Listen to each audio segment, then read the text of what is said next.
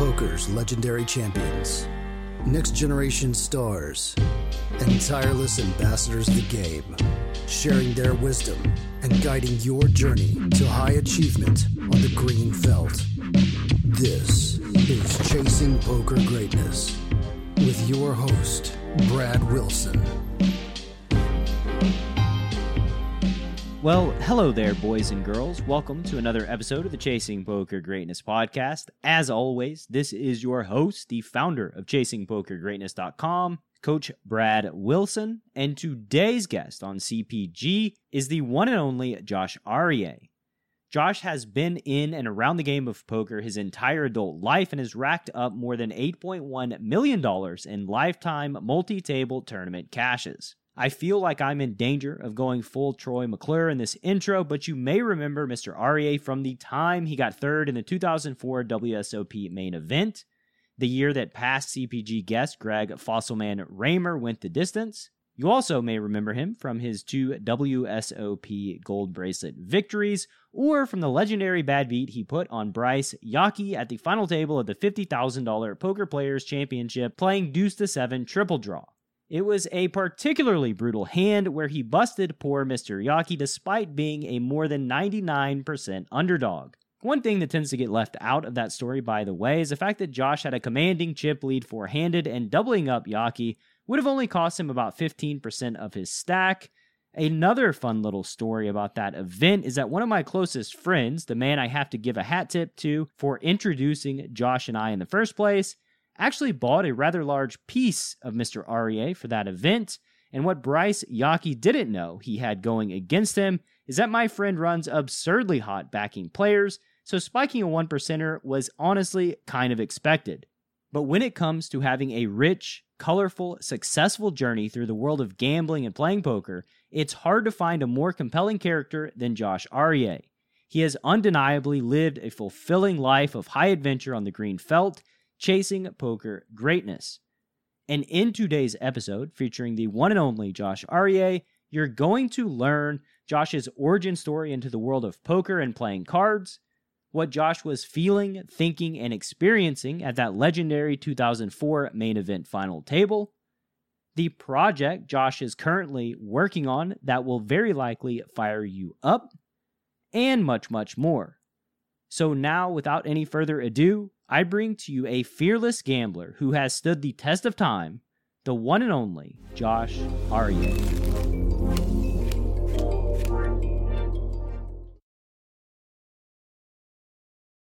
Mr. Arieh, how you doing, sir? Good morning. I'm doing great, man. How about you, Brad? I'm doing quite well. Doing quite well. We are just reminiscing about some old private games of Atlanta's past, some ghosts in my closet. Yeah. Um, yeah, let's keep those. Let's keep those in the past. Yeah, it's good.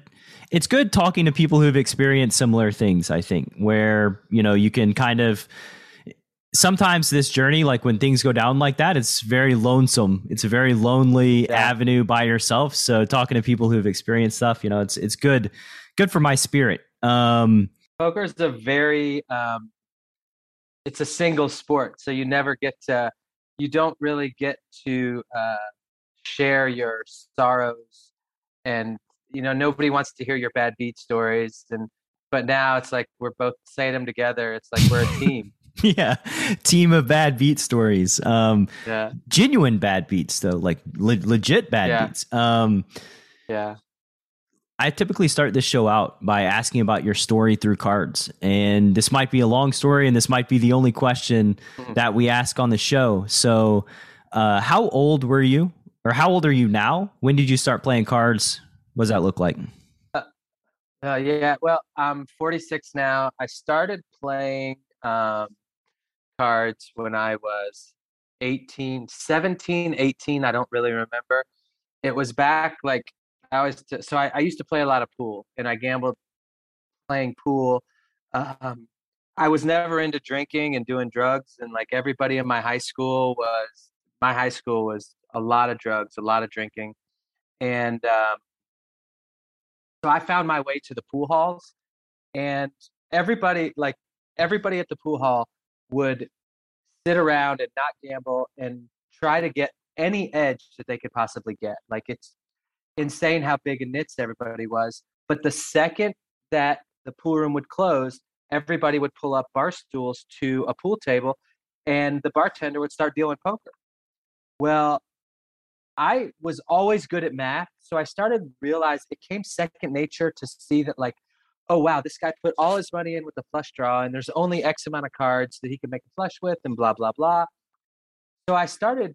It, eh, poker really uh, intrigued me. Um, so every night after the pool room would close, we would start uh, a poker game, and that evolved to no, we don't want Josh to play. Blah blah blah. So I found you, some like you got kicked out so of your now, first game. Yeah, yeah, and then I found I found uh, home games in Atlanta, like one and two dollar games, and I would just go broke every time. Um, I was way too aggressive to play limit poker. Um, limit poker was real huge. No limit hadn't made its boom yet, and I would have these huge swings of going broke, building a bankroll, going broke, building a bankroll, no bankroll management at all. I'd go broke. I'd go get a job, get a paycheck for 200.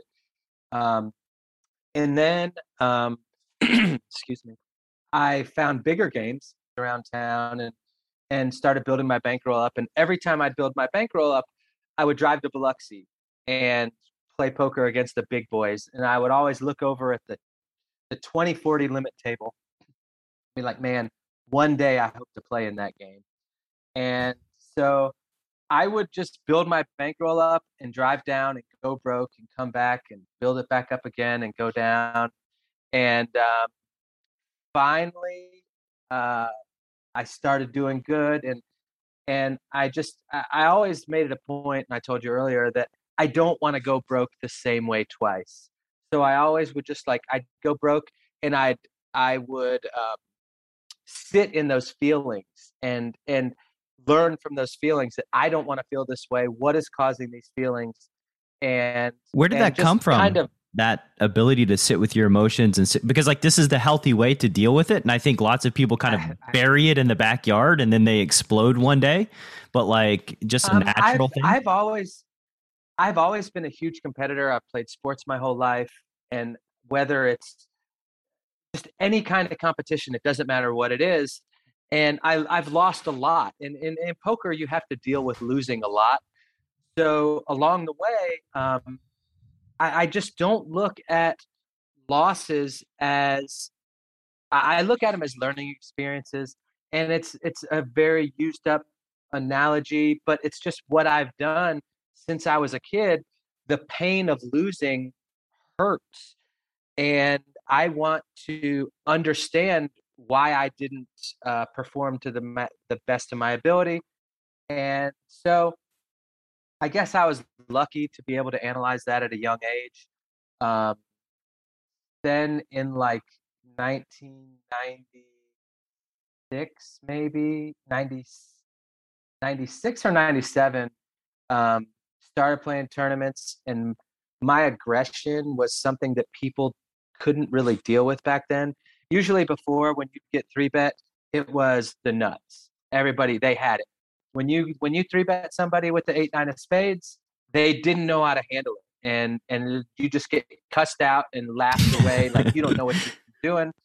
And um so I just had a knack for tournament poker because my style had a good uh, had a variant of building up chips or getting knocked out um, and yeah it, it, was so i just always continued to take good uh, i continued to take steps to play bigger and i haven't been afraid to gamble i mean i've been a gambler since i was losing my clothes to eighth graders playing pool um, so yeah, I just continued to to take more risk and believe in myself and and at an early age I felt like, well, I've figured out every way to go broke. I'm not going to do it again. I've made every dumb decision that I can possibly make. I'm not going to do it again.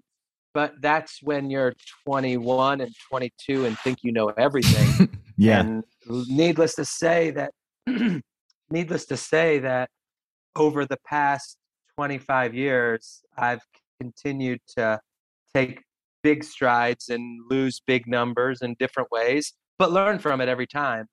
Um, so yeah, that's that's uh, where that's basically my background. Tell me about your your family life coming up. I know you're from Atlanta. Like, um, where'd you come from? Like middle middle class, affluent, poor? Yeah. My dad, no, um, my dad was a grinder. My dad, um, my dad moved to the U.S. when he was 20 after the Israeli army. My dad grew up in Israel, moved to Rochester, New York, where I was born. I have an older brother, brother and a younger sister, and for some reason, um, I guess this is for a different podcast. Is my mom left when I was two years old, so I've never known her. Um, and my dad, uh, he raised three kids on his own. So it was always, I wouldn't say tough. I, I always had a roof over my head, and I always had food on on my plate. Uh, but I always uh, was very independent from the very beginning. Um, I cut grass you know, I pushed a lawnmower around a neighborhood from the age of 10. Um, I had a job at the grocery store at the age of 14. So I've always been independent financially. Uh, and I always knew that I wanted more. I saw nice things and I wanted it. Um, and I saw how hard my dad worked. So I made it a point that, you know, I can do the same. But yeah, we moved to Atlanta when I was eight years old, and um, I lived in Atlanta ever since. The reason I the reason I asked the question is because you know you you're you've never been afraid to gamble big. You've never been afraid to go broke. You've never been afraid to play high stakes and just take an edge if you see an edge.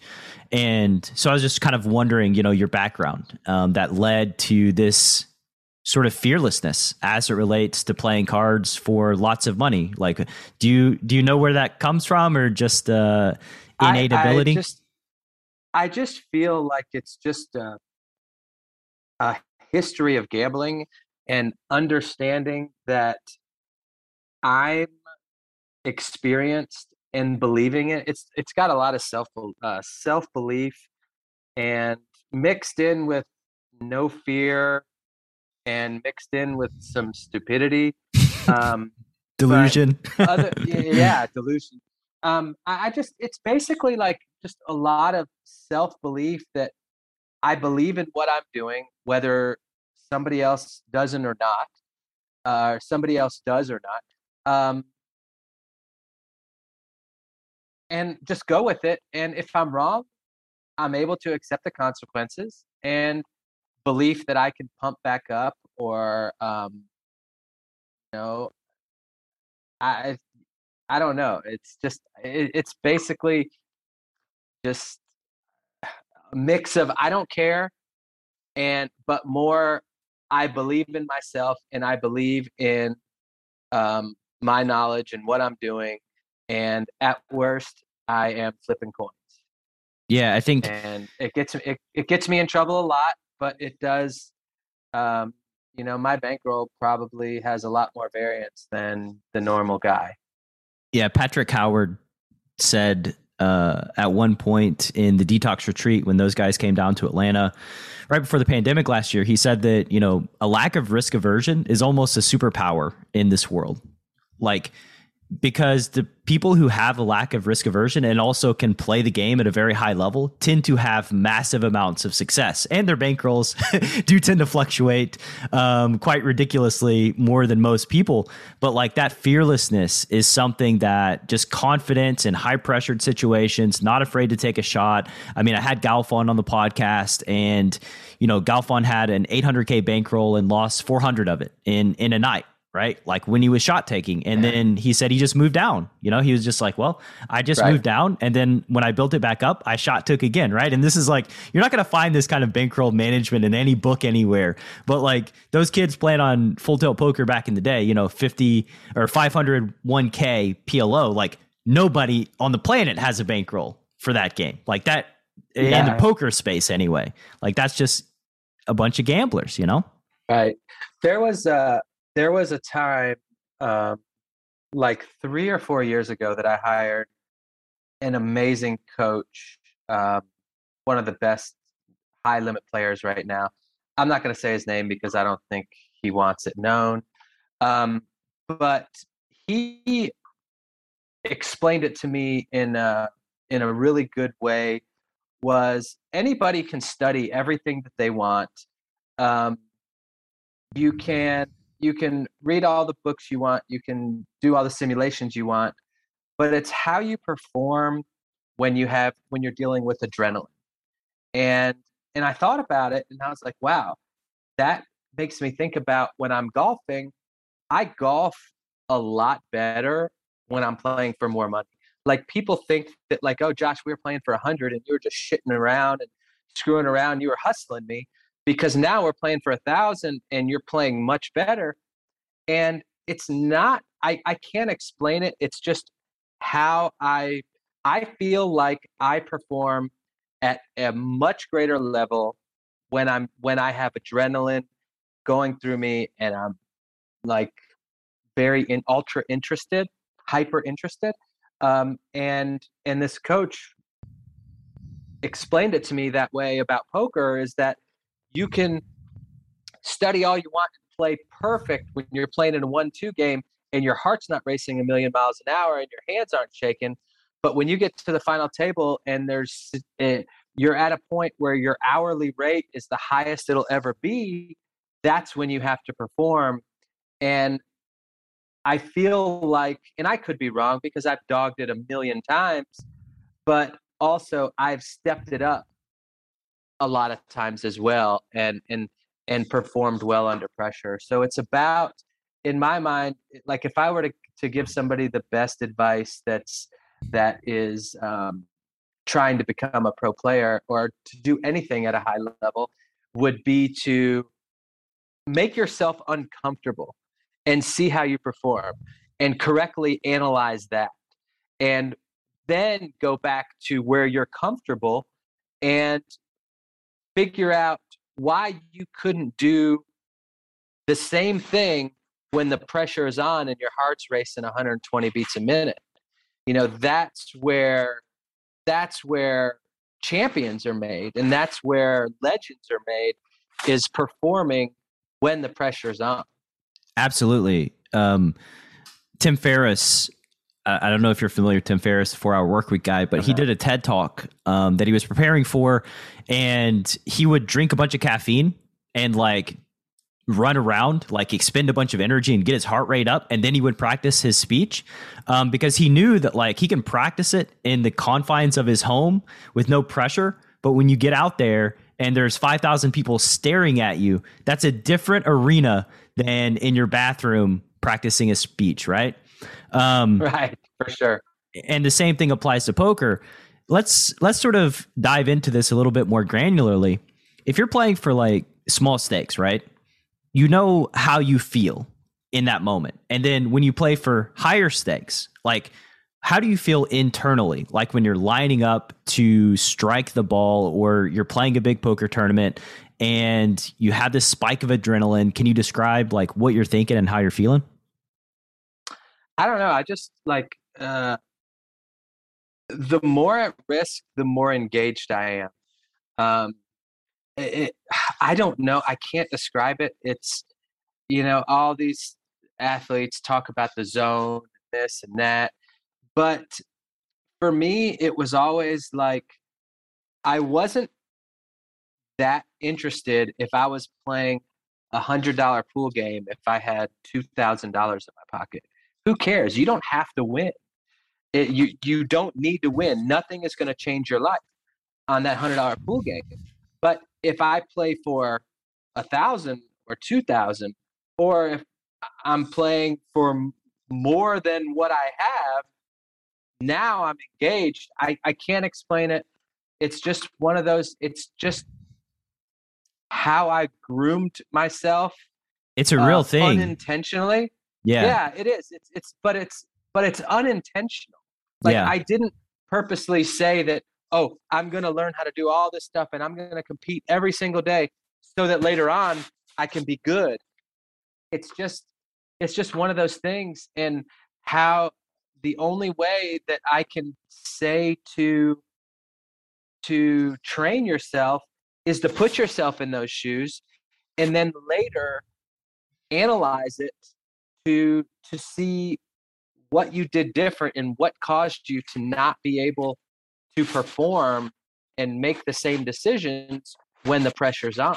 Yeah. Um, there's I, I wish I could explain it. there's a great movie that is another example of this called Free Solo. I don't know if you've seen it, but it's with Alex Honnold, who's Yeah. uh, you know he climbs The without mountain climber. yeah, he the rock climber. Um, he climbed El Capitan without any harnesses or safety ropes or equipment, and he described it very similarly. That like he's like people think that I have a death wish, but that couldn't be further from the truth. Like when you're up here and you have no safety equipment, he's like that's when I feel the most alive because any mistake Yeah. costs me my life, and that's the most engaged and focused that I will ever be as a human being. So like he's like I'm terrified of dying, but like that's part of it. You know, that's part of what makes it um, such a great thing that he does. Uh, uh, why it's so enjoyable, and people will look at that and be like, "Wow, like." You know that's that's actually real gambling, right? Like that's gambling with your life Oh, yeah. on this planet. Yeah, But yeah, that's uh, another example. that's it's just it- for me. yeah, uh, not not so much uh, for me either. But um, let's go back to your story. So you get crushed in limit limit poker, like like most of us did um, back in the day. You find tournaments. You're finding success. What happened next in your poker career? I that was like then I I started finding success and I quit my job at the end of 1998 and I just stuck to poker. I really enjoyed it. I enjoyed uh I enjoyed the downtime. I enjoyed competing every single day and I enjoyed like the characters that I would get to gamble with on a daily basis like as you know as a pro player, you know, you have a lot of downtime um, so I got to golf a lot, and I don't know. I just it was it was to me it was just like the next stage of my life of going from pool player to you know it was it was the next way that I got to be a gambler. And Yeah. I, I don't and then I guess my first time to the World Series was in '99. Um, I had gone to uh, a tournament series in Philadelphia, Mississippi, where I won a seat into the main event for like a hundred bucks. It was like a thousand dollar main event, and then I final tabled the main event, and um, the next stop was the World Series for me, and I got lucky and won a tournament out there, and just had a really big 1999. Um, and poker starts i guess poker hadn't start booming yet but uh but yeah I, I don't i mean it's then i was i guess from 99 on i was just a pro poker player Yeah. Tell me about.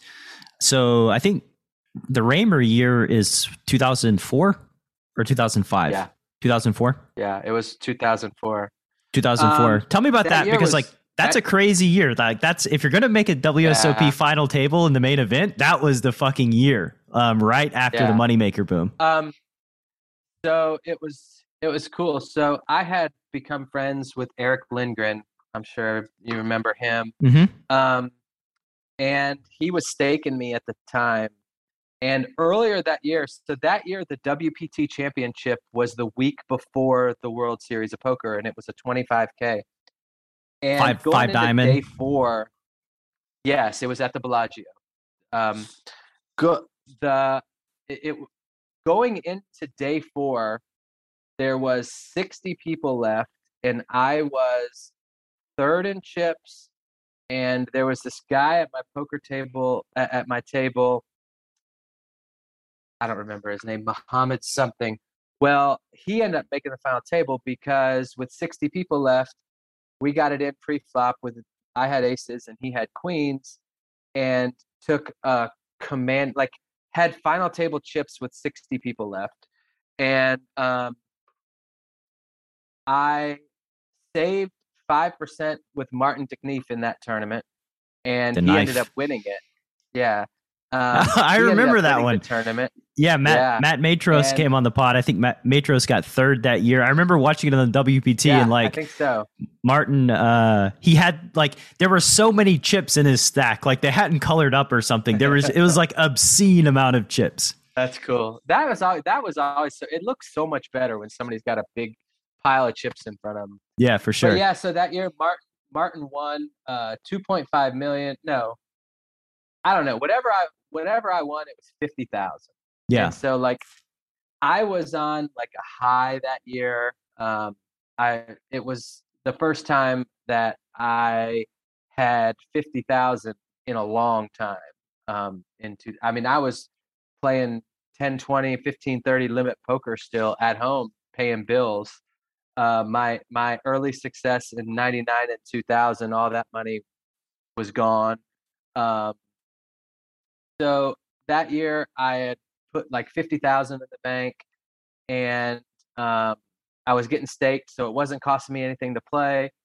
And that run came about uh, in the main event, um, and it, you know, it changed my life. I was thinking about the other day how grateful I am for that year, how it changed, completely changed the path of my life. Um, a few cards, there was definitely some high volatile situations in that tournament. Um, I was all in with an open end straight against the set with one to come, but there were a few other times that if you know if my 30 percenter didn't come in, my life would be extremely different. Because I don't love poker like like take somebody like Daniel Negreanu who loves poker. Um, I don't love poker. I love competing, and poker allows me to do that and make a living. Um, but unfortunately, I don't study. Um, I don't talk poker with anybody. I How I'm come? not interested enough in it. I, You it just- just it doesn't interest me. It doesn't. There are times. There are times that I do get interested, and I find intriguing people to talk to, and um, you know, dig deep into hands because I don't dig deep. Like when I talk about a hand, it's it's different than how other people talk about hands. Uh, my main focus is picking on certain players and understanding what stage that person is in the tournament and understanding what that person is trying to accomplish at the time and uh, combating it in whatever way I see fit. Um, it's just a, a weird knack that I have, and it's why I've become pretty successful in live poker um, compared to online poker because it's like I don't get to use that. Like I don't get to use my best asset, and it's understanding, uh, kind People. of understanding. I, I don't. Yeah, I don't want to toot my own horn, but like I just uh, I get, have a knack of just understanding your body language, your your mixed with your play, mixed with what you say, and I kind of understand: am I going to stay away from that person, or am I going to target that person? And it's done me well through the years, but um, so when I get to talking about a hand with somebody, it's like I'm explaining all these things, and the person I'm telling is like, "What the fuck are you talking about? None of that shit matters." Yeah, But, it, it makes know, a lot of sense to me. Like To me, it So- does.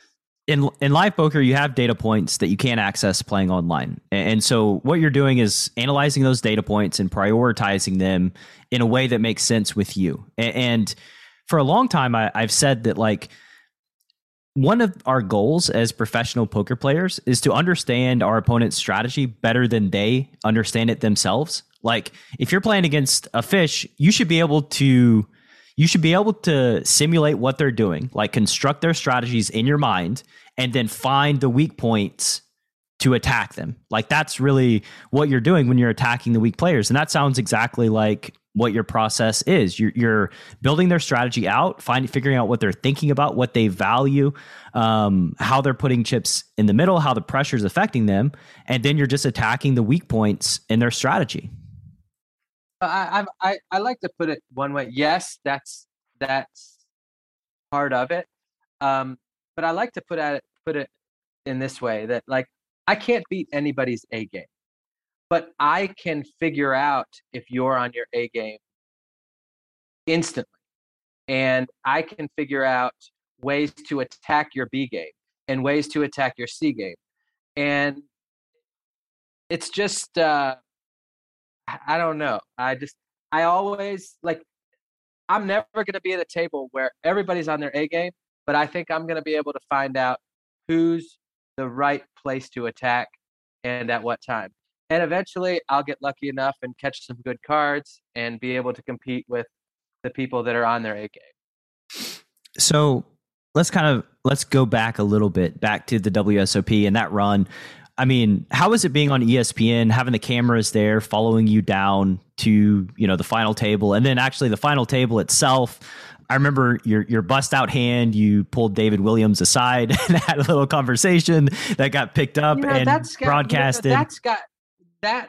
Uh, I hate to skip to that first, but it's like, okay, we're playing in the most high pressure situation possible. Yeah, poker poker has just boomed.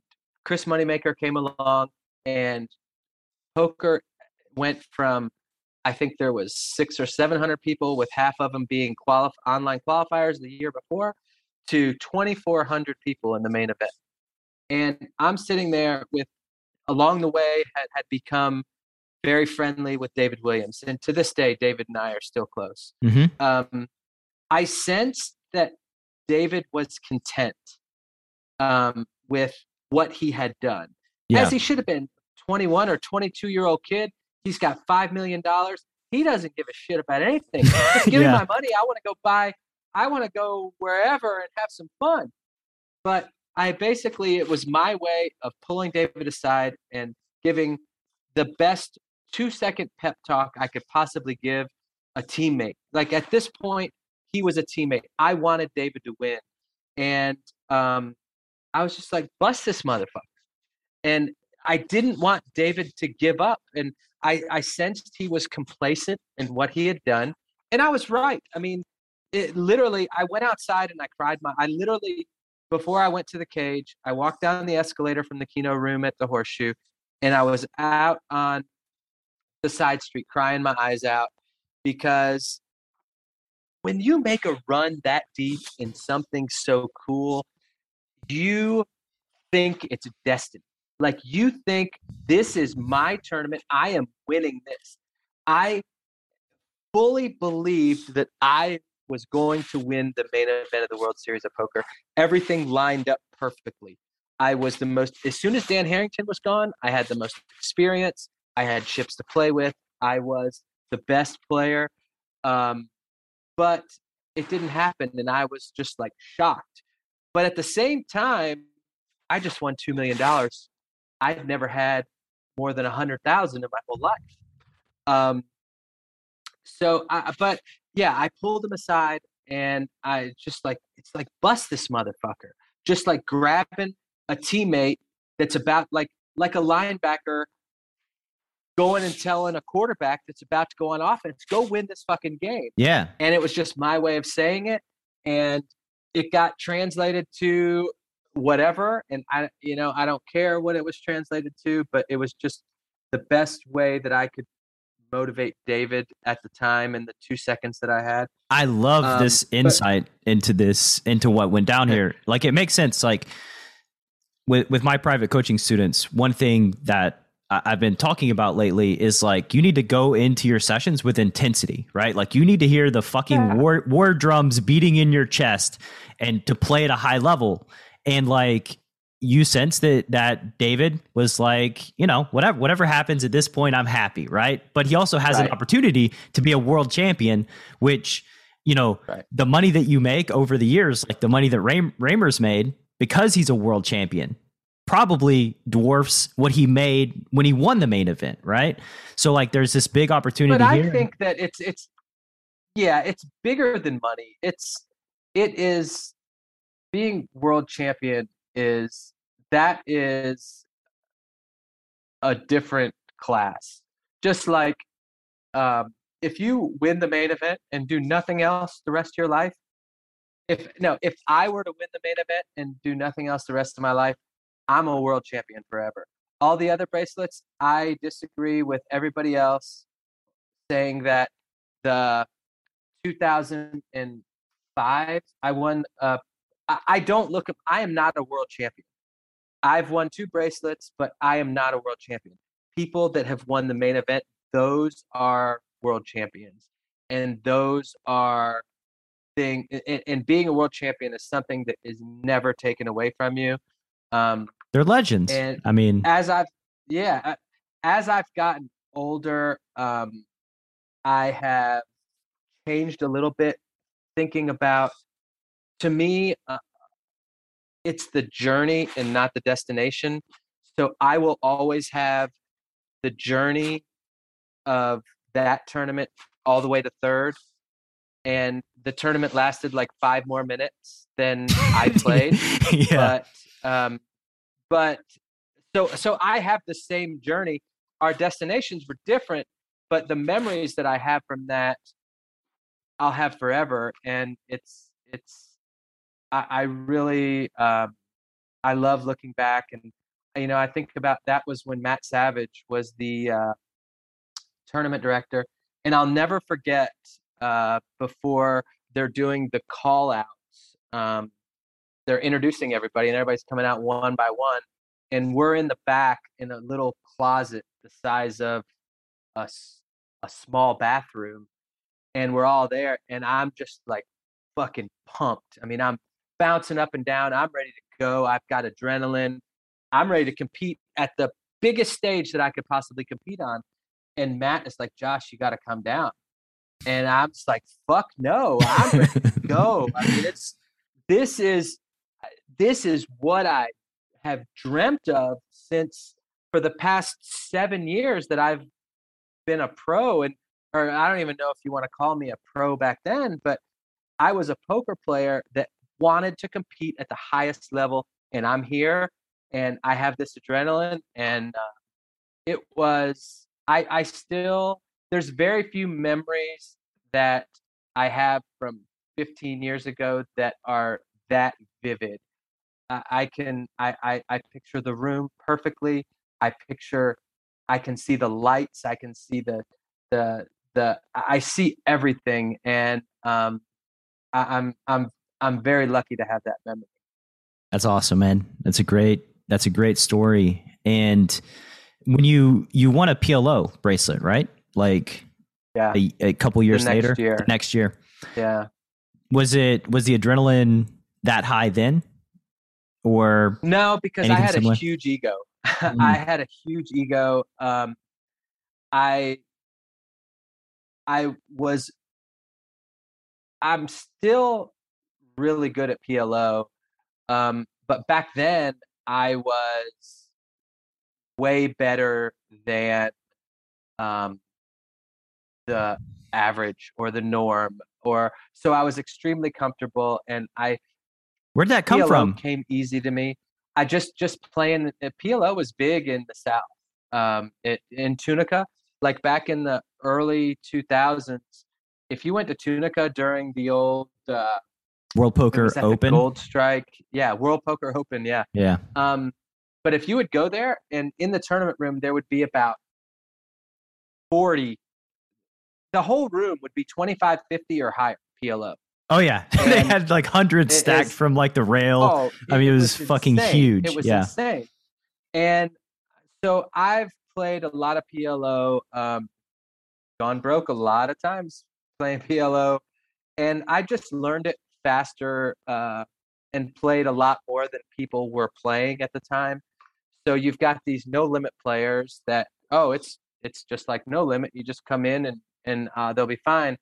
But I, I was just better than um, at the I was just better than the field at the time, and so no, there wasn't much adrenaline. I it was uh, it was cool, um, but I really just I don't know I don't know how to explain it. There wasn't. There this one was destiny. I was just coming off. Uh, yeah, yeah, it was kind of destiny, but I was just coming off. I mean, if you think about it, a year prior, I'm playing on the biggest stage where I'm doing interviews every 10 minutes. Right. I'm talking to people. I'm this hot shot, you know, and but then the next year, uh, but it, it was cool. It was great to finally win another bracelet. Um, but now, as far as adrenaline goes, that didn't really. Actually, in that tournament, it was really interesting. I never looked at first place.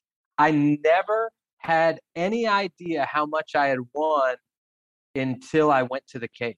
It was just, I was really focused. I was on a mission, and uh, I felt like uh, I, I, where people are making decision, making bad decisions from the adrenaline. I just didn't really have much adrenaline in that tournament. Yeah, and you know, you, you took it down. So like, you've gone in two years from like um, having a piece of the knife and putting 50k in your bank account to now yeah. having substantially more money um, after the main event and then the PLO bracelet. So, like from that stage, you know, what was what happened next in Josh Arieh's poker career? Um, I had uh, a two. Let's see, Emily was two or three at the time. In 2005, she was three. Um, I had a young daughter at home. I was married at the time. Um, I was focused on um, well, I don't know if I was focused. I was really fucking around a lot. Um, I I was trying I was trying to be family man, and because my kids, uh, my daughter was everything to me at the time, and um, I uh, I don't know. I'm, I'm trying to find the right way to put it but yeah, I was I, I, was in Atlanta. I I had didn't move to Vegas. Um, How come? And I was, um, because man, I was a action junkie, and if I had moved to Vegas, I would have been a regular at the Spearmint Rhino, and I would have done a lot of bad things more than I did. Um, but yeah, I wanted I wanted my kids to grow up with family around them because I didn't have it. Um, so it was one of the main one of the main reasons I stayed in Atlanta was because my dad was there and uh, my brother uh, he was there and my wife at the time um, she had family there and I wanted my kids to grow up with family around them rather yeah. than like I did. I grew up with my dad had uh, my dad had seven brothers and sisters, but they all lived in Israel. Um, so I didn't grow up, and I didn't know my mom, so I literally had no uncles, grandmother, grandfather here, nothing. It was just basically me, my brother, my sister, my dad. Um, so, so you stuck in Atlanta. Uh, I, was, yeah. I think it makes it makes sense, especially like with young kids, you know, and also yeah. sort of understanding your weaknesses as as a poker player or person is like, yeah, I probably don't need yeah. to move to Vegas, um, because I mean, no, no matter I, how I, much money you have, it can all it can all turn into dust yeah. in the middle of the night in yes. Vegas. Yes, um, uh, and it would have, it definitely would have. I was too, I was too rich, too young, and um I would have it would have been it would have been fun, but uh, it would have been ugly. It would looking back, um, I've made plenty of mistakes along the way, but I, I wouldn't change anything that I've done. I, I'm always I live in the I like to live in the moment and um, live in today and everything that I do is a lesson along the way um, so I don't ever, you'll never hear me say, I wish I did this, I wish I did that. It's always, um, you know, learning from that experience and building from that experience. Like a kid, right? Like you're sitting with your emotions Yeah, and how do I exactly. what do I learn from going Yeah. broke? What do I learn from this mistake? How do I how do I become a better person? Um so since you're living in Atlanta, Right. Where what games were you playing in like during this time? I guess online poker was quite big and you were a full tilt pro, but I don't know Yeah. how involved you were with them. Yeah. Yeah, I played a lot. Uh, I played a lot. Well, at first, I was playing. Uh, Bodog was my first sponsor, and I played a lot on Bodog. And then, um, then I moved over to Full Tilt, and I had always played a lot online. Um, I'd al- I've always uh, mixed it up with the the geniuses playing high, playing the nosebleed limits. Um, I fared very well until um, poker, like poker evolved like around the uh, like Brian Hastings and Taylor Caby, the all those guys that like really turned it into a numbers game, which what it is now. Um, I did really well until that came along. And because the fact that I didn't want to study, and I didn't think that you could you could do a poker action based on some numbers that you see, and I was wrong. Uh, and Why'd you think that though? Because like it, in the beginning, you know, you talked about how you knew this was a game of math. Where was the disconnect? Yeah, I, I don't know. I just it, because I was I was gullible to believe that I could be successful no matter what. It was it was ego driven. Um, it was the fact. Look at me. I've made all this money. I don't need that shit. And um, I was badly wrong, and so I went through a few years of, uh, of losing and um, failing to it was the first time in my life that I really failed to notice that what I'm doing wrong. Um, and I woke up from that finally after a few straight years of losing. Like I think, and and because of the fact that I don't really love poker that much, that played into the part. Like I didn't want to study. I didn't want to. I didn't want to look at this stuff because it was hard for me to comprehend. And and then finally, it just dawned on me that you know what, Josh, if you're not going to do this stuff that you have to do, you can't compete at that level. And so that's why you haven't really seen me play the nosebleed games, um, because it's just I understand that I, if I'm not going to study, I'm not going to do that. I'm not going to play those games. Um, once in a while, you'll see me play big, just uh, cause. Um, but no, on a regular basis, I I know that until I really dive into um, this new age of, of study, that I'm not gonna compete with those guys. it's kind of interesting, you know, early on in your career when you didn't have much money and you went broke, you had a lot more opportunity to have those sort of inflection points when you go broke and you're just like in the midst of all the pain and the suffering.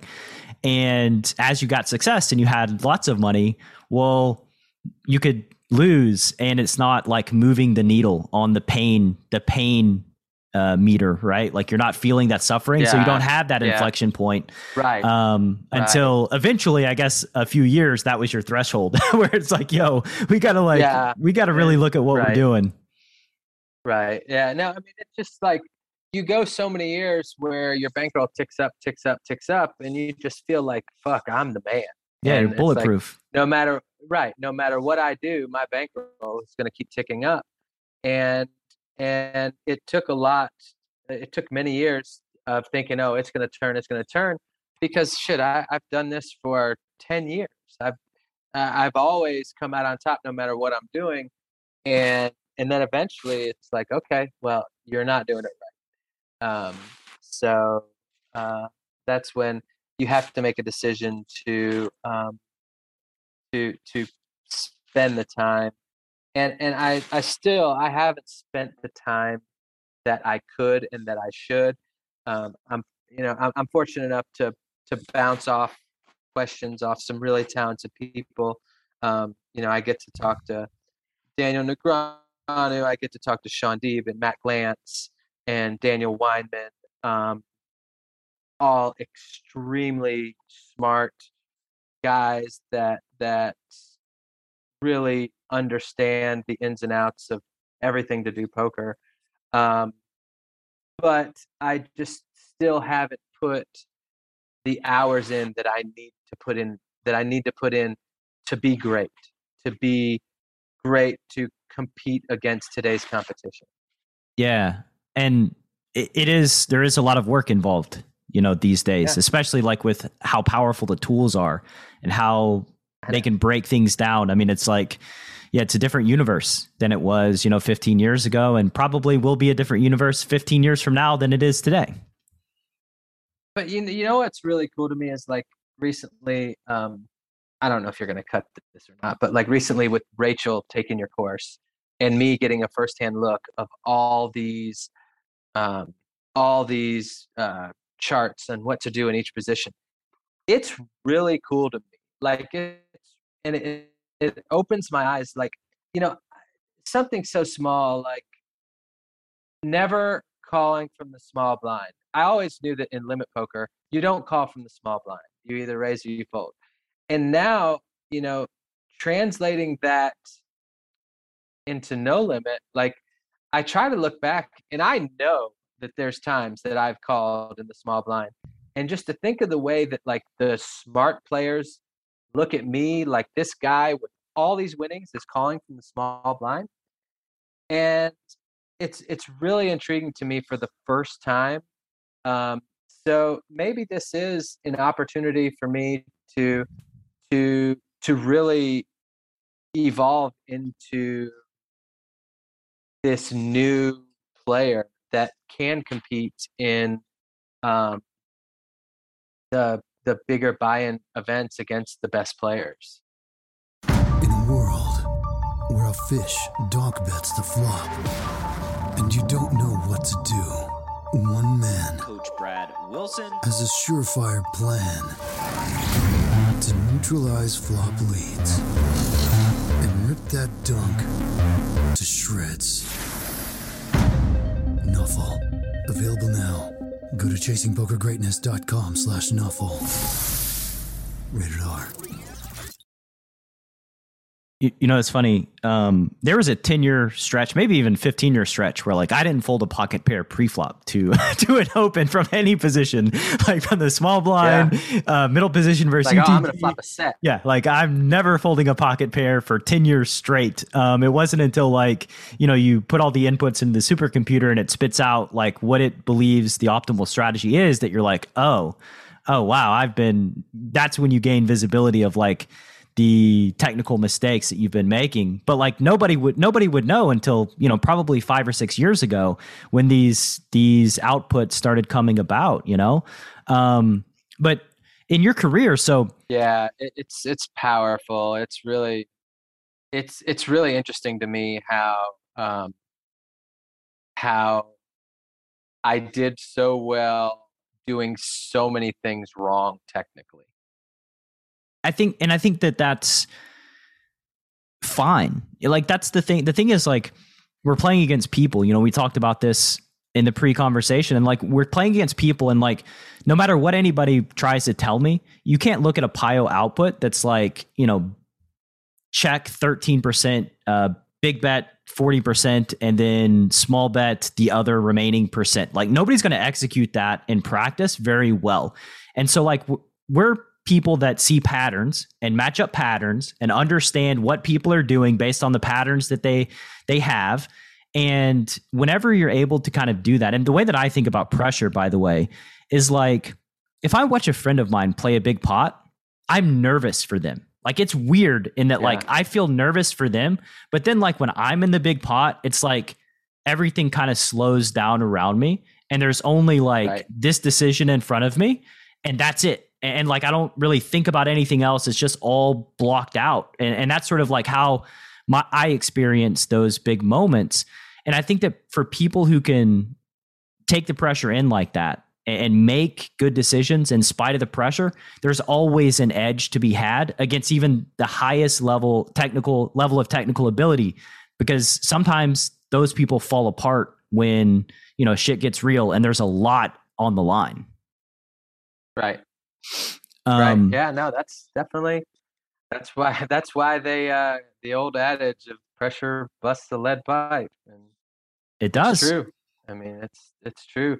You see you see the richest golfers uh, every year in the tour championship um, when they're you know every putt is like a million dollar difference when they get to the tour championship and there's so much money at stake and you you can see the same thing when guys are in q school um, and and, and it, it it happens in poker it's weird that you know what your brain will do to you when the pressure is there and definitely apparent.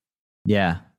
Um, so you realize that you don't have an edge in like the nosebleed games on, online. What did you do after that? Like in your poker career, I, I assume you kept playing poker. So like where where were you playing? Were you playing big bigger live games? Were you playing in Atlanta, private games? No, no, I haven't played that much over the past you know, outside the World Series and, um, you know, from 20, I literally went through a horrible divorce for two years um, and didn't play much poker because of the financials that were involved in um, the divorce. And before that, I just wasn't playing that much outside of the World Series and maybe a, a, a one or two trips to uh, Florida uh, a year. Um, so I just haven't played that much. I'm not playing much online, um, but I'm I'm getting uh, a new uh, I, with this new project that I started. I'm starting to get more interested in poker again, and uh, I'm excited about the future of it. So you mentioned this project that you're working on. Tell me and the Chasing Poker Greatness listener about this project. So, uh, about two months ago, um, a close friend of a friend uh, gets in touch with me and says, Let's go to dinner. And he tells me about a project that he wants to take um, an old poker site, pocket5s.com, and turn it into a staking site and thought that there was nobody better than myself that is that understands both sides of staking because I've bought pieces of a ton of people and I've sold pieces of myself. Told me about the project, and from the time he told me, I, I just decided, you know, it was something that it was something that I could have seen myself um, creating and going all in on. But basically, um, the current Pocket Five site will be a staking site similar to um, similar to uh, co- some other sites that are out there now. Um, but we will have some really uh, we'll have I don't know how to put it. We'll have the only opportunity to buy some great players uh, that aren't available on any other site. It's coming out pretty soon. Um, it might be out by the time this podcast is live. Um, they're they're gonna kill me if I don't ask who these great players are. by the way, you know, uh, you I, I, have see, to ask the question. Uh, you will see. Uh, I will have the most famous of all poker players, um, and selling at no markup. Um, and it will be an opportunity to go for a ride uh, with uh, some great poker players on their journey through through tournament poker. And um, I, I've come up with some some strategies for the investor to be more engaged. So it's not like you just buy a piece of a player and you are just waiting for the results to see if you won or not. It's like I put it this way when somebody bets on a football game, you don't bet on a football game and then check the score at the end of the game. I mean, that's no fun. We want action. You know, we want we want the journey. Like as we talked earlier about, it's not about the destination; it's about the journey. You know, sometimes you have just as much fun sweating a football game and losing it as you do winning it because it was a good sweat. And um, the way that I've set up the Pocket Five staking platform is that it will be a lot of fun to uh, to sweat these players along the way, and uh, it, it's uh, I, I, truly believe it's it's going to change uh, the whole ecology of poker. Um, it's going to give players the opportunity to play tournaments that they've never been able to play before because of uh, the crowdfunding aspect of it, and um, it, it's it, it, and it's going to be a win-win for everybody. Investors are going to get to to have front row seats to their investment, and players are going to be able to play events that they've never been able to afford and get the experience under their belt and the uh, to gain the ability to move up in limits. It's um so I've long I've long said that like the sweat is kind of what the casino sells. You know, we they, they sell bets. They you know they'll spread blackjack, but it's like that moment between between like when you place your bet and then the cards are revealed and everything happens. That's what they're selling. The excitement of like, am I going to win or am I going to lose? Um, when you press a button on a slot machine, they're selling that moment when it's spinning and right. you're hearing the sounds and you don't know the result yet, right?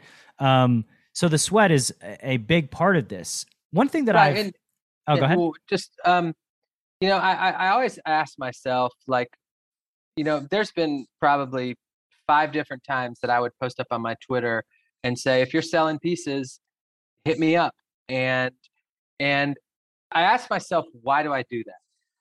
Do I do it for strictly ROI or because I think a guy's good? No. Do I do it strictly for being in action? No. You know, the reasons that I do it are one, I I want to help a young guy that is coming up, somebody that I feel like is a good guy. Um, but mainly it's like I enjoy hitting refresh on my phone and and sweating something that I don't feel like is negative EV. I mean, yes, I could go and degen in the casino, but instead of giving up two or three percent, I feel like if I pick the right guys, I'm degenning with a little bit of an edge. So and uh, it's fun. It's it's so much fun, and and the way that we've got the platform set up, there will be um, unique sweating features that the investors will be more engaged than ever before, and they'll have the player at their fingertips, and they will experience the journey right alongside the player. It sounds awesome, and I'm sure we'll have more details. Yeah, I will. I'm uh, sorry. It's sorry to be so sorry to be so vague. It's kind of bullshit, but but yeah, it's it's it's happening soon, and um, I don't know when you're gonna make this podcast live, but it could already there could already be a big announcement um, by the time this is live. Yeah, I think this this episode is going to drop near the end of September. So oh yeah, yeah. Like so oh okay. Well, I guess we could rewind and say that I'm the exclusive place to buy a piece of Daniel Negreanu. Um, he's going to sell to all his World Series of Poker events um, on pocketfives.com. And uh, we'll have uh, on the site, you'll find uh, between five and 10 other prominent players. Uh, if you're unable to to buy a piece of Daniel, um, but yeah, you should uh, come along and sweat. I'll I'll be investing myself, so uh, come and sweat it, and it's it's we're making sure that the investor is uh, definitely gets a good sweat because that's what we're all looking for. And you know, so this reminds me of a mutual friend, the guy that actually connected us. Um, Trot. Yeah, Trot Star, guy that I've known since I was probably 21 years old. Kind of funny story about how I found Trot was like a, I showed up in Chattanooga to a home game. I found the home game by searching on yahoo.com like poker home games in Chattanooga and there was like an ad just like on the internet that anybody could click through and find. That was how I met Trot and he's been, you know, he's probably one of my closest friends where it's a type of relationship where you know we can not talk for two or three years and then it's like we never missed a beat when yeah. we do He's like that's how he is. That's, that, that's how he is yeah um Yeah, But he had a piece of me. He had a piece of me in the the couple years ago in the Players Championship. And, yeah uh, when you you put like the worst beat ever on somebody right uh, yeah, I, I forget about that.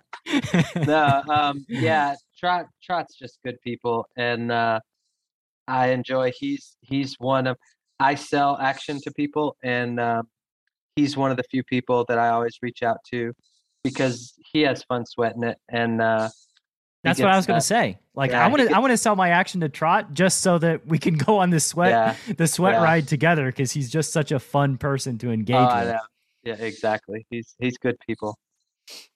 Cool, man. So you got this project that by the time this this goes live is going to launch. Um, let's hit the lightning round and then we'll we'll wrap this sucker up. Um, All right. So if you could gift a book to all poker players, what would it be and why? It doesn't have to be about poker. I don't know. I, I'm I'm not a big reader, but I will say that I um I'm a huge Gary Vee fan, and anything that Gary Vee writes um, would give you a better perspective and outlook at what you're doing. The biggest problem that poker players have is um, dwelling in negativity, and I think that I grew um, I grew more about five years ago when I started taking responsibility for things that happened to me and trying to find a positive outcome of everything that happens no matter what it is and and i think that people can grow as a poker player far outside of the technical hand by hand stuff. Um, i would never be able to teach anybody anything um, any kind of hand technical or you know when to do this and when to do that but i feel like my um, my mental outlook is very strong i don't know the right words um, but You're resilient. staying, yeah i mean staying positive and and keeping um, positive thoughts going through your mind uh, is is a huge tool that makes me that that allows me to compete with the very technical players and there's i'm sure there's tons of gary vee content and books that that can help people look at stuff in a different light And I think that as human beings, we're way more resilient and capable than we give ourselves credit for. I just oh, had sure Patrick Leonard on the podcast, and he said that over a 10 year stretch, like he didn't have a losing month playing online MTTs. And like that's something that if it were coming from somebody else, I probably wouldn't even believe them. yeah But pads, like it, it's just it's just uh, an example of like you know we're in more control than we think and we have to take responsibility for when things don't go well and we can't just you know snap blame variance for downswings. We have to look in the mirror and take responsibility and be like we can do better. Like we are more capable than this. Maybe we miss something. How do we elevate our game um, I just think that that's part of it, and not just this resignation that like, oh, bad shit happens and bad runs happen. Like, let's take responsibility and ask Right. ourselves, how can we be better? Uh, maybe Right. there's nothing that can be done, but it's worthy to investigate. Right. Yeah, like I one of the biggest things no matter I ended up at the end of it so I'm I'm not sure if you're aware but for a while the choice center was a big thing in poker about 5 years ago. Well, I did it um I will say that I think that it's a pyramid scheme. Um their their marketing um so I will say that about it, but I will also say that the two most powerful exercises that I've ever gone through in my whole life happened there at Choice. The first one was an exercise that we did about people were yelling at yelling all these horrible things into my face. And then afterwards, you are told to tell everybody what you heard. And after three minutes or two minutes of people yelling this horrible stuff at my face, I could only name like one or two things that they said because the minute bad things were happening to me, I shut it all out. And so now I related that to my poker. The minute I lose a big hand, I'm afraid to feel the pain of what the rest is to come. So I would give up. And because I'm afraid of the pain and I didn't want to feel what was coming next. So I would it's it, it's a perfect example of tilt. You lose a big pot, you're not ready to fight. You know, or I wasn't ready to fight. I would go on tilt and I wouldn't want to feel the pain of the rest. That was one exercise that was extremely helpful to my poker. Another exercise that was the most powerful thing that I ever encountered in my entire life. It was the something to do. I don't remember the exact term of it, but it's it was a circle of a victim responsibility circle, and it was a a, a pattern that somebody gets into when something bad happens to them. Oh shit, poor me. Oh, I'm so unlucky. Blah blah blah. And it taught me to take responsibility for every single thing that happens to me, no matter what no matter what it is, find a reason within myself to take responsibility. And it's it it's literally the most freeing feeling. And then relate that to poker. Let's say some person cracks your aces. In the old days, I would be have my chin on my chest and I would be telling everybody this bad beat story about I can't believe this happened to me. How the fuck does this person do this? Why me? Blah blah blah. So now when I get aces cracked, I look back at the information that that person had. What what did I do to cause that person to to do all these things or to do this what I would say is crazy or stupid? And usually 99 times out of 100 I can find a reason what I did to cause that person to do that. You know, there's the very small time that that there is nothing that you did to to affect that but everything you do gives somebody else information and whatever i did i can always find it you know it may be a hand that happened three minutes ago or or an hour ago that i played bad and now my chip stack is a certain size so it's making this person play their hand that way now it's still my fault because an hour ago i screwed off this many chips i should have this many and that situation would have never come up. So that that those two things, I'll, I'll forever be grateful about the Choice Center for that. But yes, I do think that it's a crack of shit in a pyramid scheme. But I took those two very very powerful things that changed me a lot in 2015 and we could you know tie this into the rest of the conversation right? Just finding the good in all the things right? Finding right. the lessons finding the positives from just all of our life experience. Absolutely absolutely. Uh if you could wave a magic wand and change one thing about poker what would it be i would make it fun again um it's lost its it's lost because it's gotten so hard and um, in the old days, there was so many personalities, and it was fun. Um, now it's not as profitable. Like uh, the fun guys can't be that profitable. Um, I would find some way to just make poker fun again because it's a fun game. It's there's there's so much excitement wrapped around it, but because the game evolved so much, um, it's kind of taken that factor away from it. One you thing, don't see you don't see the crazy bluffs and you don't see the big personalities. It's it's it's very calculated now. Yeah, I think one thing that's changed, at least in live poker, since I've played, you know, I haven't played much live poker the last six or seven years, but most of the games have gone private. I mean, yeah. so you ha- kind of have to be a fun player in like Vegas right. and stuff to even get into the big private games, right? And I think yeah. um, there's a lot of negative there, but I think that there is a lot of positive in that like they're putting the games together that are enjoyable to play in and there's something to be said for that and if we want to look you know if we want to blame somebody talk about responsibility right for the games going private um, the crushers the high level technical players that were not very fun to play with need to look in the mirror and ask themselves right. like I need and tell themselves like we're responsible for this happening because if they weren't, then th- that change would not, never have happened in the first place, right? Yeah, well, there's a fine line. It's like, what do I have to do? Like, if I play perfect and play to my max EV in a vacuum, that's not fun. But you have to think outside the box. Okay, if I don't play perfect and I'm fun, I will get to play longer and I will get to be involved in all these games.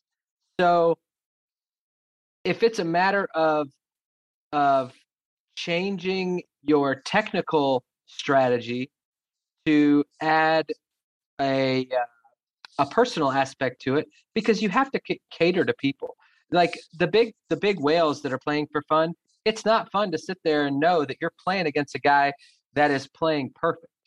Um, you want to play against a guy that's going to gamble. So if i would my advice to to these guys that are absolute crushers and play absolutely perfect don't focus so much on playing every single hand to the max ev you know give up a little bit here and there to be able to be involved you got to give action to get action right right like right. i mean it's again the being a professional poker player is in in a way it is about entertainment and making right. the experience enjoyable um, for the players that are, you know, the weaker players that are playing in your games. Because guess what? Like they can lose their money in many, many places, right? They can go right. shoot craps and that's fun. They can do lots of things to lose their money. Why are they going to play poker? Because it's a fun experience. And so like it's just that's the priority number one is making making it a fun experience for right. for the you people know, you play against. You can use like I like to use the analogy of a professional sports bettor say a guy gets an account from a bookie and he only puts bets in the account that are positive EV bets with line movement and you know only sharp sharp info well you're going to lose that account immediately but if you go in there and you mix in the favorite and the over on every TV game or stuff like that where you're actually giving a little action you know, then the bookie might give you the, you know, might let you stay in there and keep betting the other stuff that you're positive EV. So it's it, it's really important for smart people to evolve uh, around the personable aspects of gambling rather than just thinking that you're just playing a machine and you get to play perfect all the time. Yeah, you got to play the game within the game. And right. the game within the game is is people. You have to yeah. understand people. Yeah, for sure. Um, if you could erect a billboard, every poker player's got to drive past on their way to the casino. What does Josh Arieh's billboard say? Just be nice. I mean, it's like we, uh, you know, I'm just thinking about like driving to the Rio every day to the World Series of Poker. And, you know, that's funny coming from me, be nice. But the thing about it is that these dealers deal with assholes all the time. They work their ass off. These players are getting their face kicked in every single day. I mean, if you think about poker, how often do we win in a tournament in a tournament um, surroundings? Not often. And just you know, be nice to people and just try to not ruin somebody's day because you have five minutes of bad things happening or something. I just see too many dealers just get cards thrown at them. Too many bad players that are in there playing for fun. And, you know, I hate to use the word bad player. I usually use the word like unknowledgeable or amateur. It's like they're playing for fun. And just because the fact that they didn't study GTO for 87 hours last week doesn't make you any better than them. And these people are actually making it possible for you to play.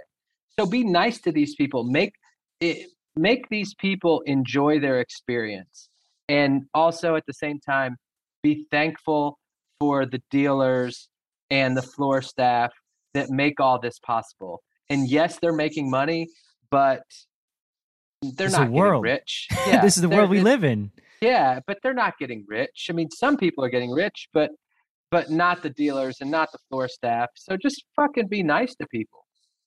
Yeah, I, I agree wholeheartedly. And the way that I, I ha- tend to label, you know, people say amateurs, racks, fish, whatever label it is, like I think of them as instinctual players. And that's just they're human beings that lack knowledge and that are playing based on their instinct, what their emotions tell them to do. That's why most um, instinctual players tend to play very similarly because they're just in a spot they don't know what to do they don't have a mental map and so they just do whatever their emotions tell them and i mean if you really look at it granularly you can go down deep in the tree and like many pros will have moments where they're unstudied and um, have an instinctual reaction and For use sure. very very bad strategy so yeah and plus you know i've said it on the show many times anybody that's like successful enough in life to drop 30 40k at a poker table and is like just fine with it um they've accomplished some shit that no poker player ever Right. has right? Right. so like Yeah, just um, because you just because you're great at poker or just because you've built your life around poker it doesn't make you any better than just this guy that decided to shove with 10 jack offsuit. You yeah know, I mean you're, it's you're better in a card game than them right. and that's right. it Right. Um, cool, man. So, final question: the Chasing Poker Greatness. If they want to learn more about you, where do they go on the World Wide Web? And you can also direct them to the Pocket Five staking platform that's launching. Um yeah, no, I don't know. I guess if you want to learn more about me, I don't know. I'm not I don't really have much out there. I mean, I'm on Twitter, but it's basically I use Twitter as uh, just like a troll account to pick out, you know, pick on friends and make fun of people, just have fun with it. Um, but yeah, this I, I'm really passionate about uh, this PocketFives.com staking uh, platform that I've spent a lot of time. This is basically my my first venture into the business world, and it's like it's been interesting learning so much stuff about I used to think I was smart because I could play poker or whatever, but I'm really learning a lot now and uh, I'm really enjoying coming into an office every day. Um, so I'm putting a, a lot of, all of my time into this. So if uh, if you want to invest or if you want to invest, come on the site and find you a player to buy a piece of. Maybe you'll be lucky enough to to see some of Daniel still available. Um, and if you're a player that uh, is um, looking to get better and uh, you know go up in the ranks, uh, you can uh, fill out a form to um, an application to post your package on Pocket Fives as well. Awesome, man. That's pocketfives.com, P O C K E T F I V E S dot com. And by the way, you said the is Pocket Fives going to be like changing um across the board because I know they're like a tournament site right now with poker forums and all of that. Like, are they just is this like a total gutting and rebuild? Uh, right now, um, we didn't have time to to to revamp the whole site. So right now, the staking section will come as a pop up um, and open in a separate window. But after the World Series, we are gutting everything and revamping the content to um, more in lines of staking and about players, uh, about the lifestyles of players. You know, um, like the old poker content when it when it wasn't so technically driven, and uh, we're going to focus on uh, the player side rather than the industry side. Yeah, that's why, you know, I created this podcast in the way that I did because the journey, the stories, that's what brought me into poker and that's what I love. So, thank you very much for your time, man. Can't wait to see the launch of your staking platform on Pocket Fives. And we'll have you back on in a few years and see how things are going on. Absolutely, Brad. I appreciate you, man. Anytime. Thanks for listening to Chasing Poker Greatness. You can subscribe on Apple Podcasts or on your favorite podcast app. Go to chasingpokergreatness.com to get the newsletter, join the Greatness Village community, book a coaching session, or dive into the latest data driven poker courses. Follow the show on Twitter at CPG Podcast.